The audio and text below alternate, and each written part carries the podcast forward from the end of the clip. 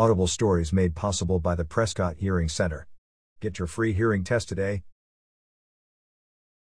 Planetary scientists have confirmed the existence of a large saltwater lake under the icy surface of Mars, and they discovered three more lakes beneath the red planet's south pole.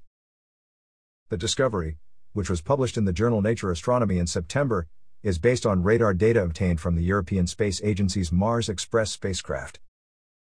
Mars actually has a lot of water in a lot of different places and a lot of different forms, said Jonathan Hill, a mission planner at Arizona State University's Mars Space Flight Facility. But none of them are in forms that would even potentially, you know, provide for current life somewhere. This new research, I think, has the potential to be different. In twenty eighteen, the spacecraft's Mars Advanced Radar for Subsurface and Ionosphere Sounding detected an underground lake of water about four thousand nine hundred twenty-one feet below the ice, according to the European Space Agency's website. The three new lakes vary in size, but the largest is sixty-five thousand six hundred sixteen feet by ninety-eight thousand four hundred twenty-five feet. Scientists say the lakes likely have a high salt content to remain liquid in temperatures as low as minus two hundred twenty-five degrees Fahrenheit. Mars used to be warmer and wetter with water flowing across the surface, much like early Earth, the European Space Agency said. While it is not possible for water to remain stable on the surface today, the new result opens the possibility that an entire system of ancient lakes might exist underground, perhaps millions or even billions of years old, it said. They would be ideal locations to search for evidence of life on Mars, albeit very difficult to reach. Astronomer Jennifer Hanley at Lowell Observatory in Flagstaff studies liquid stability throughout the solar system, including on Mars, Saturn's moon Titan, and Jupiter's moon Europa.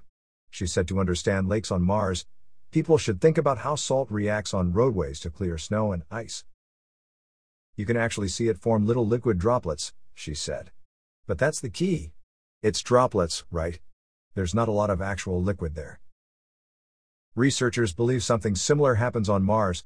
With an average high of minus eighty degrees Fahrenheit, any liquid is probably quite salty.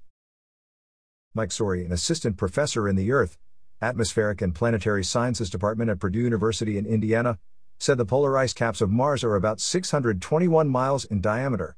He describes the liquid water as slush or sludge and believes it is localized on the planet. Even though this water exists, Sori said, there is a slim chance life is present on Mars. So it wouldn't be a lake that has existed for billions of years that, you know, potentially has life on it, he said. We think it would be really just a sort of transient phenomenon. Future missions to Mars may reveal some answers.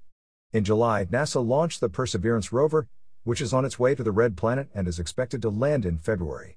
Hill said he hopes this rover, which is the size of a Hummer vehicle, will land in an ancient lake bed. Its specific goal is to not just find good samples, but to pick them up, cache them, and leave them behind for the next mission to bring back to Earth, Hill said. Another hope is to have rock and soil samples in researchers' hands in the near future. Those samples, scientists hope, eventually will help unlock the secrets of the red planet. Article written by, by Alexa Zollner for Cronkite News. Images courtesy of European Space Agency. Keep looking to the stars. Be curious.